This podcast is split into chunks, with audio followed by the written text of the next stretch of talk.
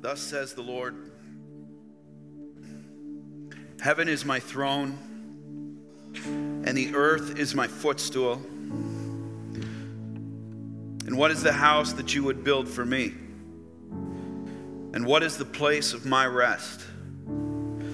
All these things my hand has made, and so all these things came to be, declares the Lord. But this, this is the one to whom I will look. This is the one to whom will have my favor. He who is humble and contrite in spirit and trembles at my word. Lord, you've made it so clear that you are the God over all. You, Jesus Christ, have created all things. By your will, they were created and sustained by you. And you look to the humble, but you will oppose the proud. You will give grace to the humble, but you will oppose the proud. And so, right now, I pray for an outpouring of your grace because every heart in this place bows in its rightful place before you to humble ourselves under the authority of your word. This is not just a book, it's not just a bedtime story. This is your word.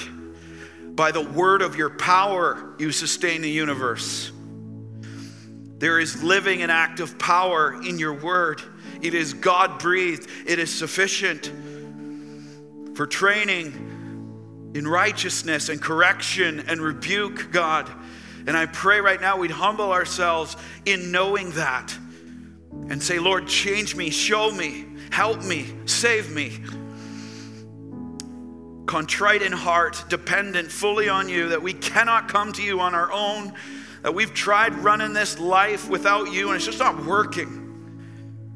And grow us in a fear of you, an awe, a reverence, an adoration that says, Yes, Jesus, you are who you say you are, and I need you. Lord, whatever distractions are on people's hearts today in faith, we just, I pray, we just take a moment, cast those on you because you care for us. You say, Humble yourself under the mighty hand of the Lord, and at the due time, He will lift you up. Cast your anxieties on Him because He cares for you. May it be so, Lord. Be with my mouth. I pray for your understanding, your unction, and your utterance today, Holy Spirit. Say what you want to say to your church. In Jesus' name we pray. Amen. Amen. Church, you may be seated.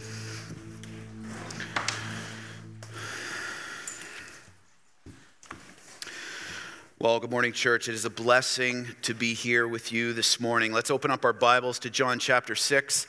John chapter 6, verses 41 to 51. If you do not have a copy of God's Word, just raise your hand up there, and one of our ushers will be by momentarily to put a Bible in your lap. And if you do not have a Bible at home, then please take that as a free gift so we can encourage you to continue to study God's Word and abide with Him on your own time as well. John chapter 6, 41 to 51, and it's on page 520 of those Bibles that are being handed out right now 520.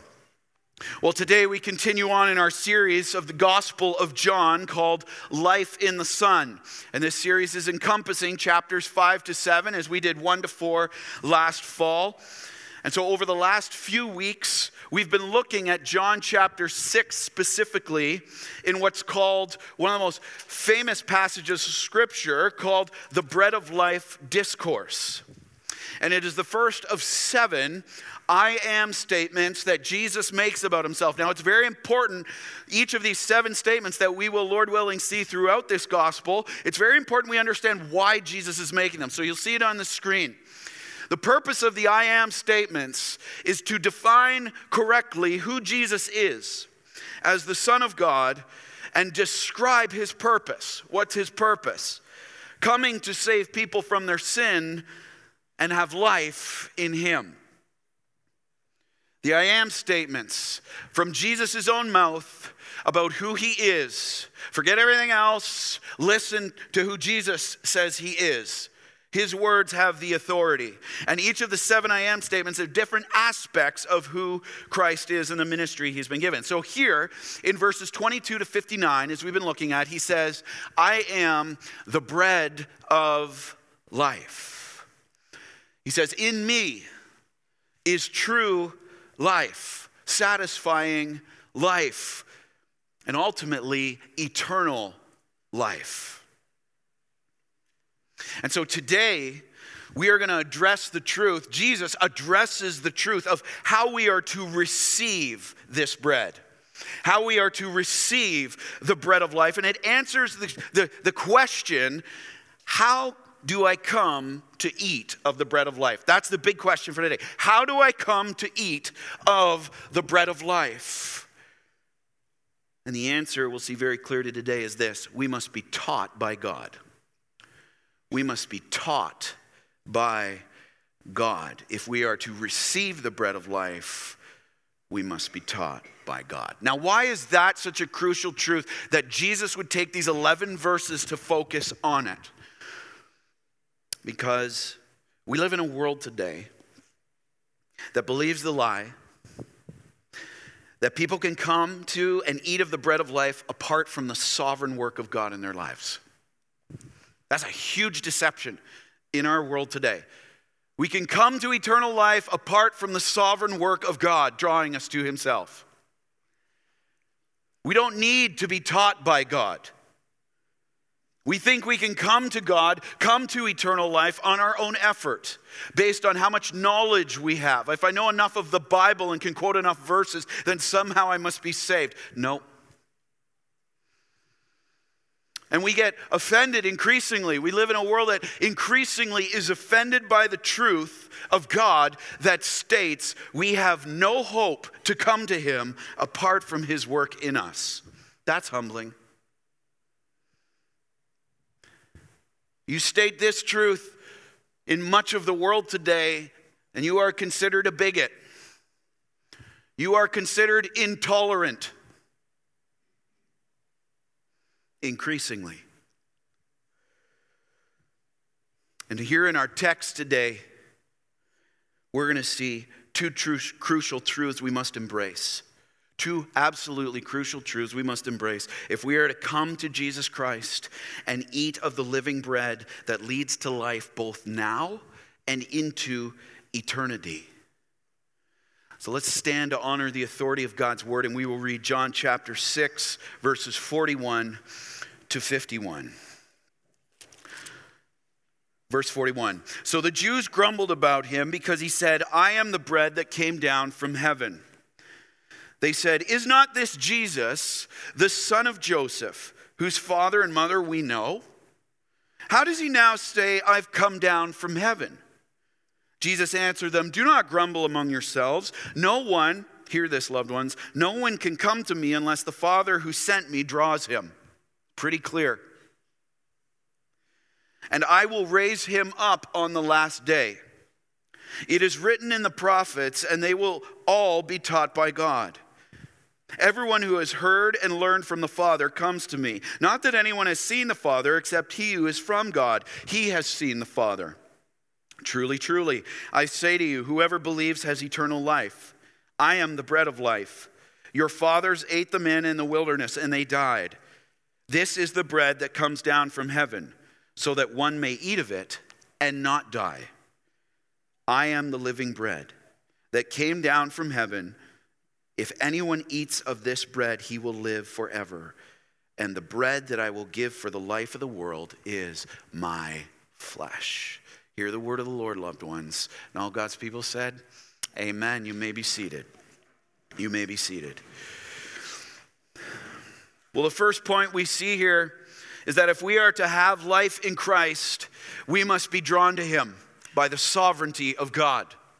If we are to have life in Christ, we must be drawn to Him by the sovereignty of God. And the question we are confronted with in these first six verses is this Only God can draw people to Himself, but will I trust Him to use me in this? But will I trust him to use me in this? Let's get our context. Jesus is teaching in the synagogue at Capernaum. So, a reminder of where we're at. Here's our location the northwest side of the Sea of Galilee. Just the day before, he was in Bethsaida, just on the other side of the lake, feeding the 5,000. And now he is here in this Capernaum synagogue. You'll see a few pictures here. All right? And he's teaching this mob that has followed him there. Now, why have they followed him and tried to track him down? Because they saw just yesterday, the day before, many of them saw and then many heard of him feeding 5,000 men with five loaves and two fish. Five loaves of bread and two fish. Now, again, I have to remind you, let's not miss the magnitude of that. That's not including women and children that he fed. So it's upwards around of about 20,000 by conservative estimates. It's incredible. And the mood here of what's been going on, if you've noticed the last two weeks we've been in this discourse, it's increasingly hostile. Increasingly hostile against Jesus. Why? Because he's just finished declaring that he is the bread of life and that he has come down from heaven to give life, and that only those who believe in him will have eternal life. He declares himself, in saying that, he declares himself equal with God. Now, in the Jewish eyes. You have to understand this. Put yourself in the context. That is considered nothing less than blasphemy to declare that you are equal with God. All right? And so here's Jesus coming in saying he came from the Father, which is saying, I am equal with God. And that's not helping to lighten the mood in that synagogue. That's increasing hostility against him. And so look at the response of the people. We don't have to guess at this. Look at verse 41. After he says this into the text, so the Jews grumbled about him because he said, I am the bread that came down from heaven. They said, Is not this Jesus, the son of Joseph, whose father and mother we know? How does he now say, I have come down from heaven? See, what we see here in these first two verses is a major unbelief and rejection of Jesus. Okay? This is not a question of, well, do you think we got it wrong? Maybe, maybe this is, maybe he is who he's at. Eh. They're grumbling. Now you have to understand the word grumble there, we, he uses the same word in Exodus 16 when he talks about the, the Jewish people grumbling against God in the wilderness. It means this to murmur in a low tone. Murmur, murmur, murmur, murmur, murmur. In a low tone this. Who does he? Can't you just see this? He's standing in the synagogue. Put yourself in there. You got a seat. You're listening to this. And then you see the whispers. You see the hands. Who does, who, who does he think he is? Who, do, who does he think he is claiming this about himself? He's a punk from Galilee. We know his mother and father. What do you mean, son of God? He's the son of a carpenter. That family's poor peasants. What do you mean? Who is he to claim this? You see, murmur, murmur in a low tone. Who is he to claim? I saw him as a baby. From heaven, he made my family a stool. So here they are in their unbelief, just raising this hostility, just total, flat out rejection. And they said, now he's saying he comes from the dwelling place of God. What's that? Heaven. He's claiming he's equal with God, this carpenter equal with God, this long awaited Messiah in whom eternal life is found. Really? Can anything good come out of Nazareth where he's born? Really, really? Don't think so. And so, hearing this, Jesus is sitting there. He hears this. Look at his response. Go back to the text, 43 to 46. So Jesus answered them. He goes, Do not grumble. Stop murmuring among yourselves, okay, guys? No one can come to me unless the Father who sent me draws him. And I will raise him up on the last day. It is written in the prophets, and they will be taught by God. Everyone who has heard and learned from the Father comes to me. Not that anyone has seen the Father, except he who is from God. He has seen the Father. See what Jesus does there? He lovingly he lovingly rebukes their rejection of him. He lovingly rebukes their rejection of him and their unbelief in him. How? by telling him, telling them to stop grumbling because they the only way they could even get past their grumbling and come to see him for who he is and come to believe in him and see him through the eyes of faith and not through the eyes of flesh anymore of just a carpenter is if God the Father who sent him to earth you see that? Sent me draws them to himself. Now Let's understand. What does that mean? Draw. Like, what is he drawing something? Drawing pictures? What, what does the word draw mean? Let's dive in. The Greek for draw means this. I would write this down. That's key. The whole thing turns on it. It leads, it means to lead people by his power. He's leading them to see his son, Jesus Christ, for who he is and to respond to him. It implies the object being moved. This is humbling is incapable of propelling itself towards something, or in the case of persons, is unwilling to do so voluntarily. That's a humbling word right there. Incapable of propelling ourselves towards Jesus on our own. No wonder you're grumbling. The Father hasn't drawn. You go, stop grumbling. You haven't been drawn. Jesus says, unless God, in his sovereignty, by his mercy, opens your eyes to the truth and draws or leads you to himself by his power, because you won't go there voluntarily, it doesn't matter how much of the truth you hear or see. You can come to church Sunday after Sunday after Sunday, and unless God is drawing you to, to Himself, it doesn't matter how much of God's word you hear. If He's not drawing you, you're not coming to Him.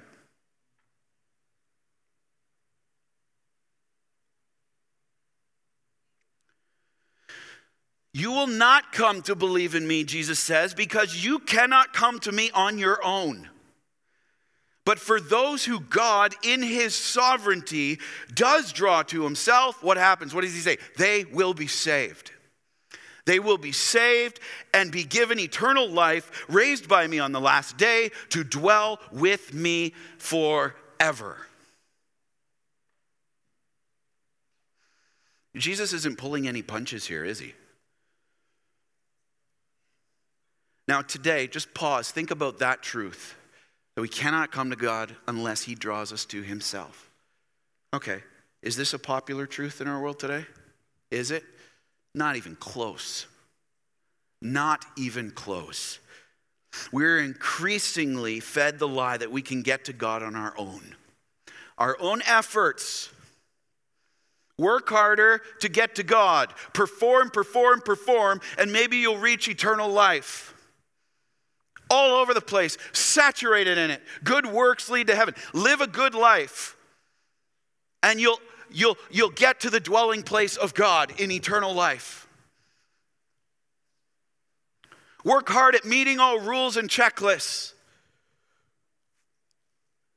In fact, what's really sobering, just even in a quick research over this, every other religion is based on this philosophy work your way to salvation except Jesus. Every other religion, do, do, do, do, do. Jesus is like, done. You can't work your way to me. Let's break it down, loved ones. This is so important we're clear. Salvation in Christ is always, ever completely God initiated. If you are saved here in Jesus Christ, if you have repented of your sin and confessed Him as your Lord and Savior, that is amazing, but that has only happened because God initiated it in your life.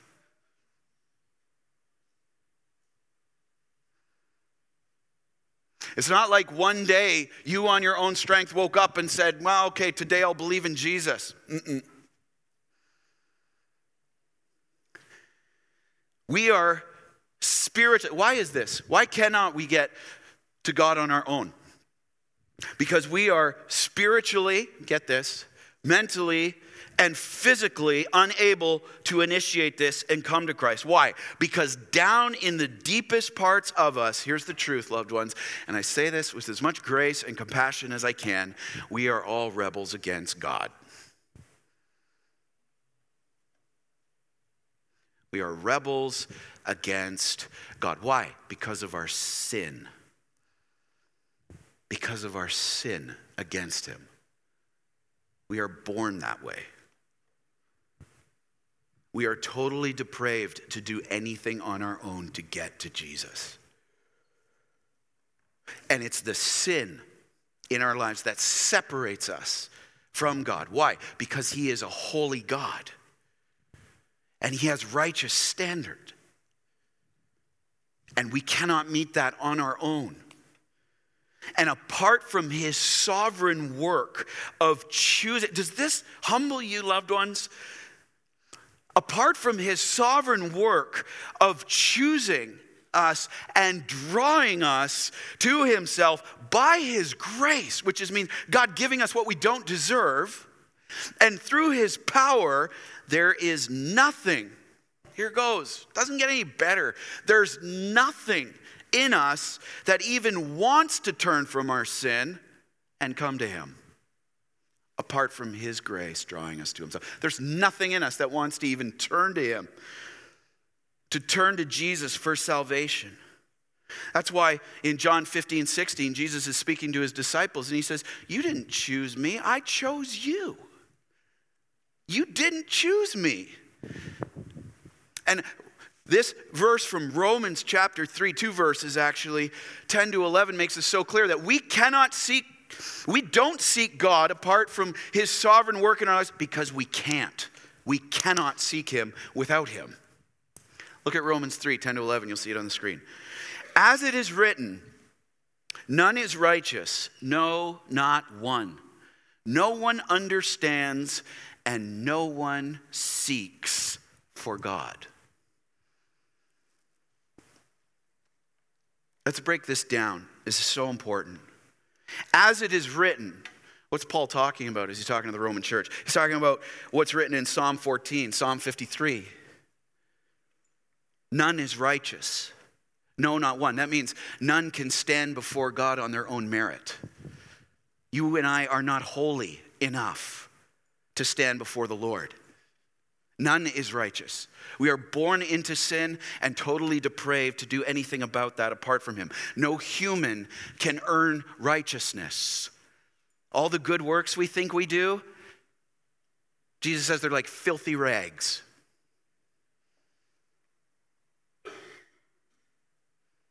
No one understands. What's that? No one can understand the Word of God apart from the Holy Spirit's work in their lives to give them clarity to do it. You can hear it and you can read it and you can go again and again and again, but unless the power of the Holy Spirit opens your eyes and gives you clarity of understanding, it will just be words on a page. There is no merit that can say, Wow, I've learned a lot about God. You've learned anything you've learned because God Himself was enabling you to do it. And same with me.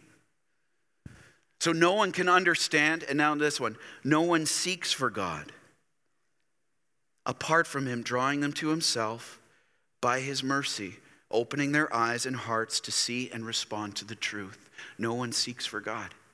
If you're saved here, there was no way you were seeking God until He got a hold of you.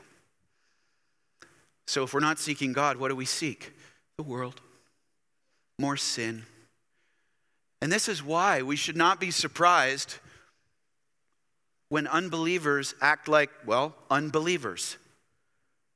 And you say, well, how could they do that? Because they're not seeking God. They can't apart from Him.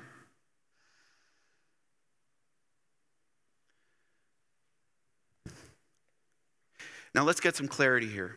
Drawing. This doesn't mean this that those that God chooses to draw to himself, it doesn't mean when God's drawing you to himself, you're coming kicking and screaming, Fine, Jesus, fine, fine, I'll just come to you. Uh uh-uh. uh It's not like you want to, oh, I love my sin so much. I love the darkness so much. Oh, Jesus, fine. I guess I'll, uh, I guess I'll come. It's not like he's drawing you kicking and screaming like a little child. Okay? There's nothing about God that is stealing your heart. Mm-mm. God is drawing you to Himself. It means as He draws us to Himself, He opens our hearts and gives us the desire to want to come. And he gives us the desire to want to respond to him, to say, I see, I'm seeing Jesus for more of who he is, and seeing the world for more than what it is, and wanting to go to the light and less from the darkness. And yes, the temptation is still there to go because the spirit is at war with the flesh in us. And yes, the temptations are there, but I want him more. I'm starting to see the emptiness of the perishable bread of the world.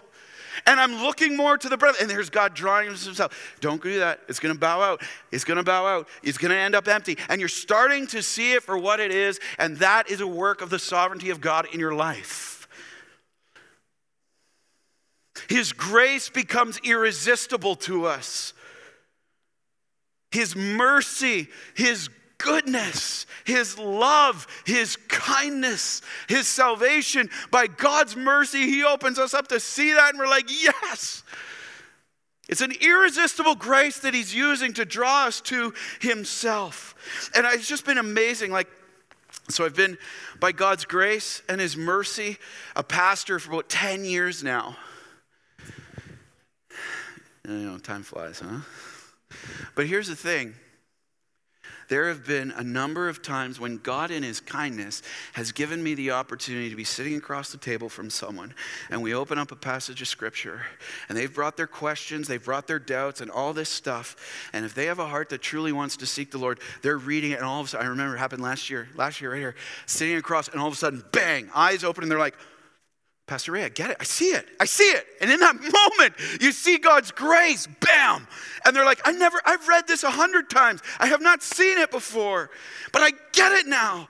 I want to follow Jesus. In those moments, you're just brought to tears and you're like, only by the grace of God. It's so kind of the Lord in His mercy in that moment through His living and active word to open the eyes of the blind to see. He opens their hearts ears to hear his voice through his word and helps instruct them in it and understand it and believe it increasingly in our lives. Doesn't stop the moment of salvation. That's the beautiful part of the gospel. It keeps working. So, how is this shown? How do we know when God's at work? Because they come to put their faith and trust in Jesus Christ for salvation in His time and in His way. When we embrace the truth, here it is, here it is, ready? When we embrace the truth, we embrace Christ. When we embrace the truth, we embrace Christ because God is drawing us to see Him for who He is and respond. They believe who He says He is, not as a carpenter, not as the son of a few peasants only, but as the King as the Savior and that he teaches the truth about God. Why? As he says in the text, because he's seen and dwells with the Father. Firsthand knowledge. No one has seen God, but Christ.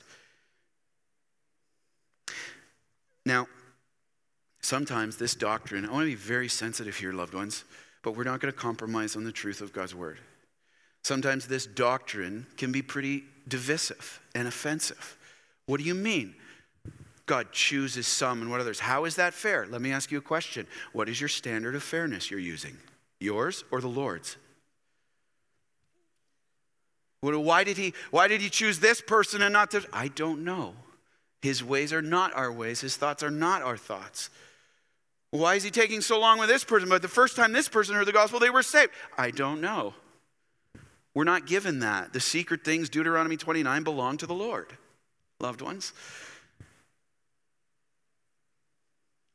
But, but this, is the, this is the truth that we see here. And I don't want you to miss this. What's stunning, what's absolutely stunning about this, is not that God chooses to save some, but that He chooses to save any of us. that's stunning. This, I'm better than you. I've got it figured out. Who are you? This, I'm greater than you. What's stunning is that God chooses to save any of us. Hey, if you're a Christian in this room, let me ask you a question. If you've personally, genuinely received Jesus Christ as your Lord and Savior, are you still stunned that God chose you?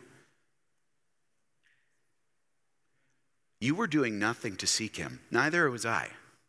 I remember where I was when God got a hold of my life, and I was a train wreck of brokenness and darkness and sin at the age of 24, having grown up in a Christian home my entire life, hearing family devotions every morning. Train wreck at 24 until finally the Lord, in his kindness, said, It's time. Where were you? Do you remember that? Are you still in awe of that moment? Of how he's been drawing you to himself?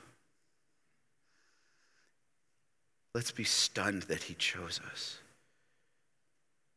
Only God can draw people to himself. Question Will I trust in him to use me in this? You say, wait a second, that, that application question seems kind of off when we talk about the sovereignty of God. Well, here's the deal if you and I can't do anything in ourselves to be drawn to God, how do we, what does this mean in terms of how we apply this? Yes, we want to be in awe that God chose us, but there's another element of this, especially as Christians, we need to keep in mind and understand about this. It's so easy to fall into the mindset of this. Well, if God is the one who has to draw people to himself, why would I need to do anything in terms of evangelism and sharing my faith? I mean, God's ultimately responsible to draw people. Why does he even need to use me? I don't have to evangelize. I don't have to risk relationships. I don't have to risk my job. Why don't I just sit a back seat? Okay, hold on. Time out. Time out. Here's the truth Divine sovereignty, hey, loved ones, match this over any area of your life. Divine sovereignty does not negate human responsibility. Divine sovereignty does not negate human responsibility. God has ordained the result, but here's the other thing He's ordained in this the means. He has not just ordained the result, He has ordained the means. Trusting God to do it, right here, means trusting He will use us. Does it ever blow your mind, loved ones? That the sovereign God of the universe, in all of his perfected wisdom, chose to use us as his instruments by the power of his spirit to draw people to himself. Does that? Oh, yeah, the people who aren't even seeking me, I can use them.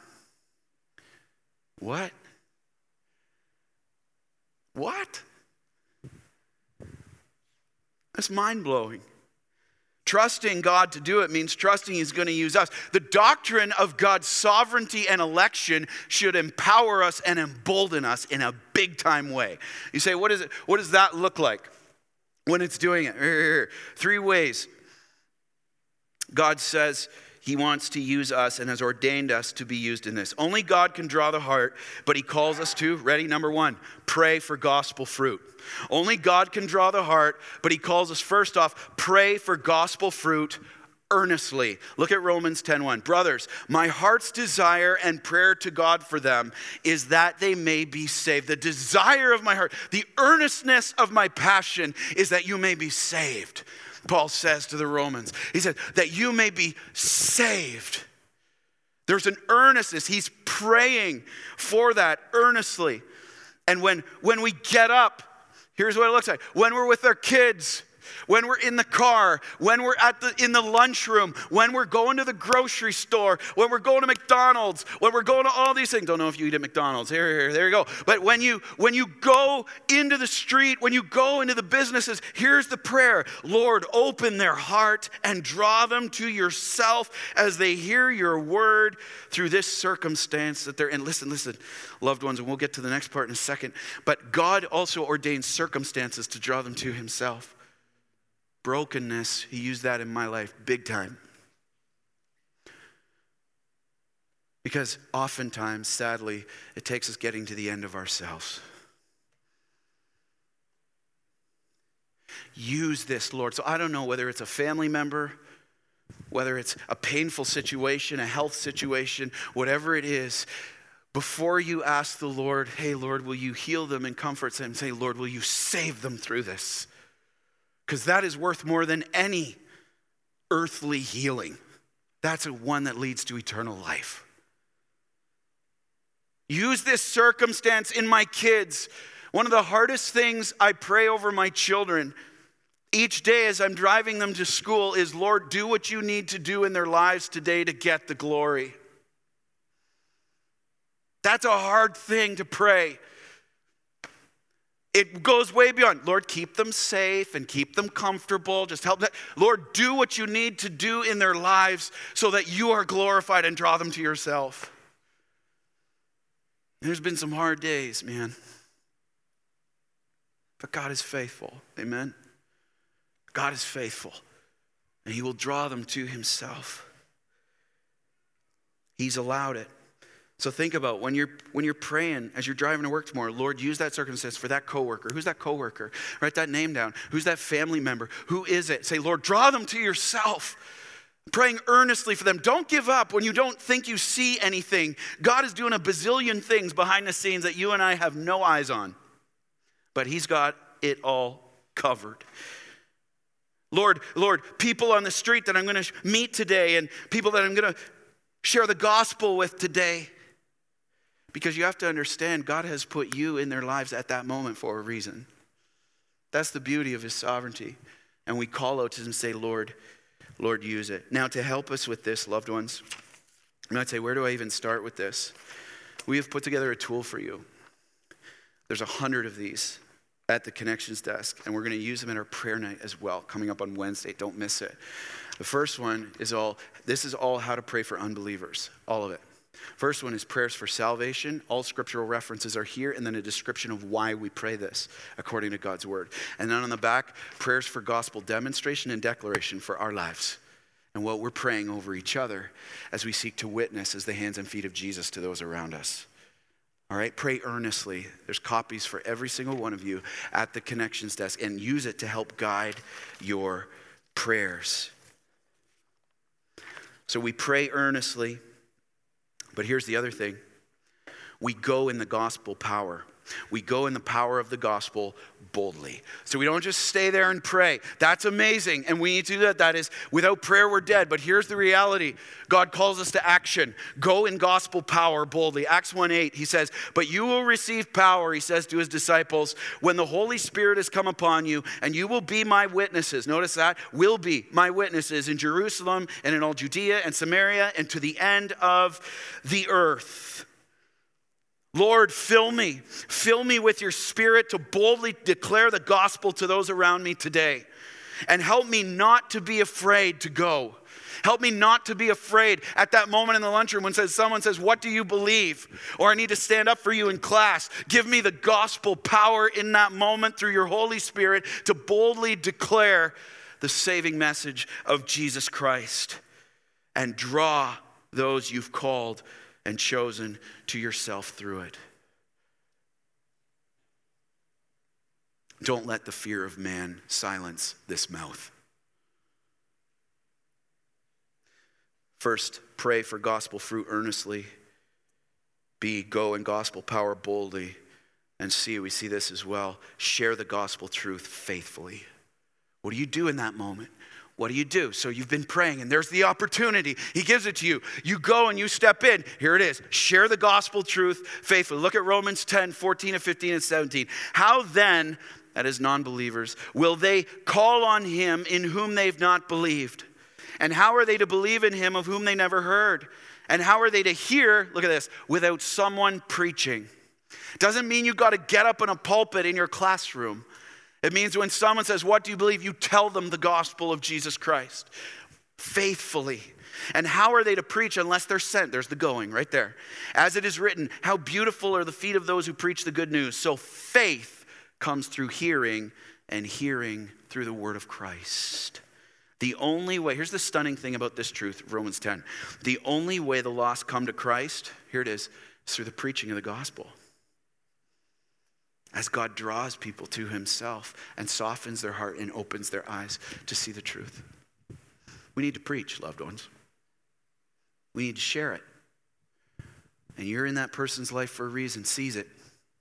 Seize it in the power of the Holy Spirit.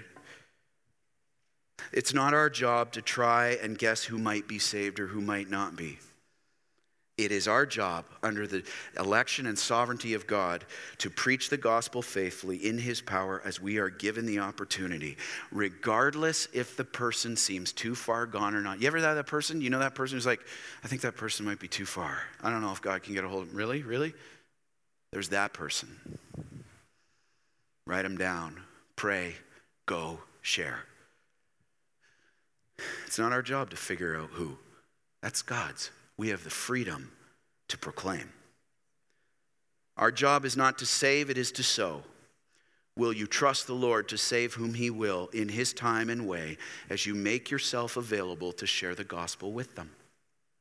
And be encouraged. Can I just encourage you, loved ones? It may seem like nothing's happening. You've shared the gospel, you've invited that person, even church, you've shared that. They know what you believe in. It just seems like nothing's happening. And it's like, is anything going on? The heart is too hard. Listen, trust that as God's word goes forth, it will not come back void, Isaiah 55, but it will achieve the purpose for which it is sent. Trust, it's not your job to save. It's not even your job to see, it's your job to sow. Be encouraged right there. Jeremiah 112, one of my favorite texts is this. God says, "I am watching over my word to perform it." That person might put up a fight against you, God can take care of that quite easily. I'm watching over my word to perform it. Press on. Parents, prodigal children in this room, press on, loved ones. You may not see it, you just keep sowing and allow the Lord to do what he desires. Don't be discouraged. If we are to have life in Christ, we must be drawn to him. And as Christ draws, him to, draws us to himself, last point today is this we must believe in him believe in him, that eternal life is from God. Question Living bread is found in Christ alone. Will I believe in him? Look at 47 to 51. 47 to 51. Truly, truly, Jesus says, I say to you, whoever believes has eternal life. I am the bread of life. Your fathers ate the manna in the wilderness, and they died. This is the bread that comes down from heaven, so that one may eat of it and not die. I am the living bread that came down from heaven, and if anyone eats of this bread, he will live forever. And the bread that I will give for the life of the world is my flesh. See, Jesus finishes this section of the dialogue by restating that he alone is the bread of life that has come down from heaven, the only one who can give eternal spiritual life that is satisfying and fulfilling both now and into eternity. And notice in verse 49, what does he remind the Jews? They're, they're picking the fight about the manna again. He reminds the Jews that the manna that their ancestors ate in the wilderness as they wandered for 40 years, the manna was the bread from heaven that God provided daily for them ultimately couldn't sustain them and give them spiritual life for eternity. And as a result, they died. They challenged him on it in verse 31 because remember, they thought it was like the miracle par excellence. You can prove you're the Messiah if you can repeat the manna thing. And Jesus rebukes them and says, You think that's amazing? He says, That sustained you for a day. What I'm talking about, true bread, is sufficient and lasting for eternity. And then in 50 to 51, he goes on to say, I'm the bread that comes from heaven. And unlike the manna bread your ancestors ate that ultimately couldn't save them, whoever eats of me, who's, what does that term eat of me mean? Believes in me, believes that I am the Son of God, the Savior of the world, who came and has come to die for you and will raise to life and give all forgiveness of sin and salvation if you believe. That true manna, that's going to live forever. Because you will be given eternal life and it will not be taken away from you. You are secure. And the bread that I'm giving to give the world at a chance at eternal life is nothing less than the bread of my flesh by coming down as fully God and fully man and dying on the cross for our sin. I will give my life so that if you believe in me, I will save yours. whoever. And you may say this we hear that word believe a lot. I want us to be really clear on what this means. You may say, what does it mean to truly believe in Christ? Here it is. I love how commentator one commentator put it. He said, Believing is staking your life. Really? What does it mean to believe in Jesus? Here you go. Staking your life on the fact that the only way to live is to turn from your sin and receive Him. There's believing in Jesus. It's willing to stake your life on that truth. It's placing all your hope in Him to sustain you. It's like Christ or bust. It's a deep sense that you will die without Him. It's placing all of your confidence in Him as the only one who can give you life and strength and a future. And the best part is, all you need to do is receive it. Living bread is found in Christ alone, loved ones. Question Will you believe in Him? There's what it means. And if you're here and you've never accepted Christ, as your personal Savior. Notice verse 51. It says, If anyone eats of that bread, circle the word anyone. We're not talking about spiritually elite people only, the, the best end of society. No, no, no. Anyone. The gospel is for all. That all would come to him. As the Lord is drawing you to himself today, turn from your sin and confess him as your Lord and Savior, and taste and see that the Lord, the bread of life, is good. And for those of us who are believers in this room, question for us as we go into communion Will you believe in Him? That the only place real life is found in Him and repent of the perishable bread that you are seeking to find life in? What is that for you? Seeking to satisfy yourself that cannot give it and in your unbelief, denying that the true bread will sustain you. Where is that for you? For some of us, maybe we gotta, we gotta stop looking at the pornography right now and ask the Lord for help and start eating the true bread instead of that which will perish. For some of us, that's our job. The perishable bread of work, work, work, work, work, work, work, anxiety, anxiety, stress, stress, stress, stress, stress. And God has brought you here to say, stop. Eat the bread of life. Come to me. I will provide what you need, but you need to trust me. For some of us, that's the idolatry of relationships, the perishable bread that we're saying, if I get a spouse, I'm going to be satisfied. If I get kids, I'm going to be satisfied. That's a lie. The true bread will lead you to life. So do the math. Where does the perishable bread lead you?